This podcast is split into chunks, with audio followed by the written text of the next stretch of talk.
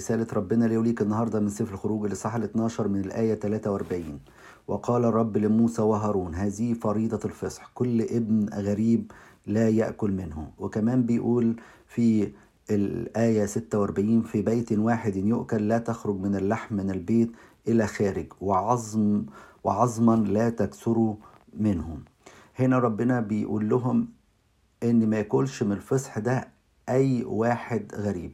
وهنا برضك إشارة للتناول إن إحنا دلوقتي ما نقدرش أي حد يجي يتناول لازم يكون متعمد. زي ما كان الختان هنا إشارة للعهد آه، والبنوة لله في العهد القديم. كمان المعمودية هي إشارة طبعا إحنا أولاد ربنا. فينفعش أي حد يدخل التناول ويكون مش متعمد.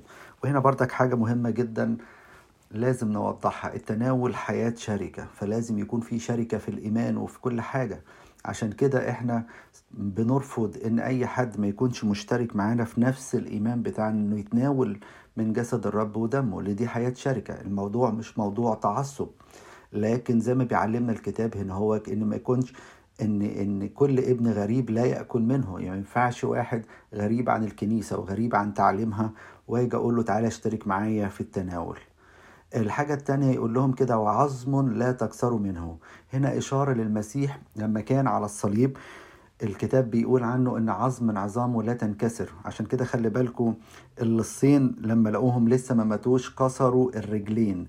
وكسروا الرجلين هنا هو لأن الإنسان المصلوب كان بياخد نفسه إنه بيثبت رجله ويبتدي ياخد نفسه. لكن لما جم عند المسيح لقوا المسيح ان هو فارق الروح.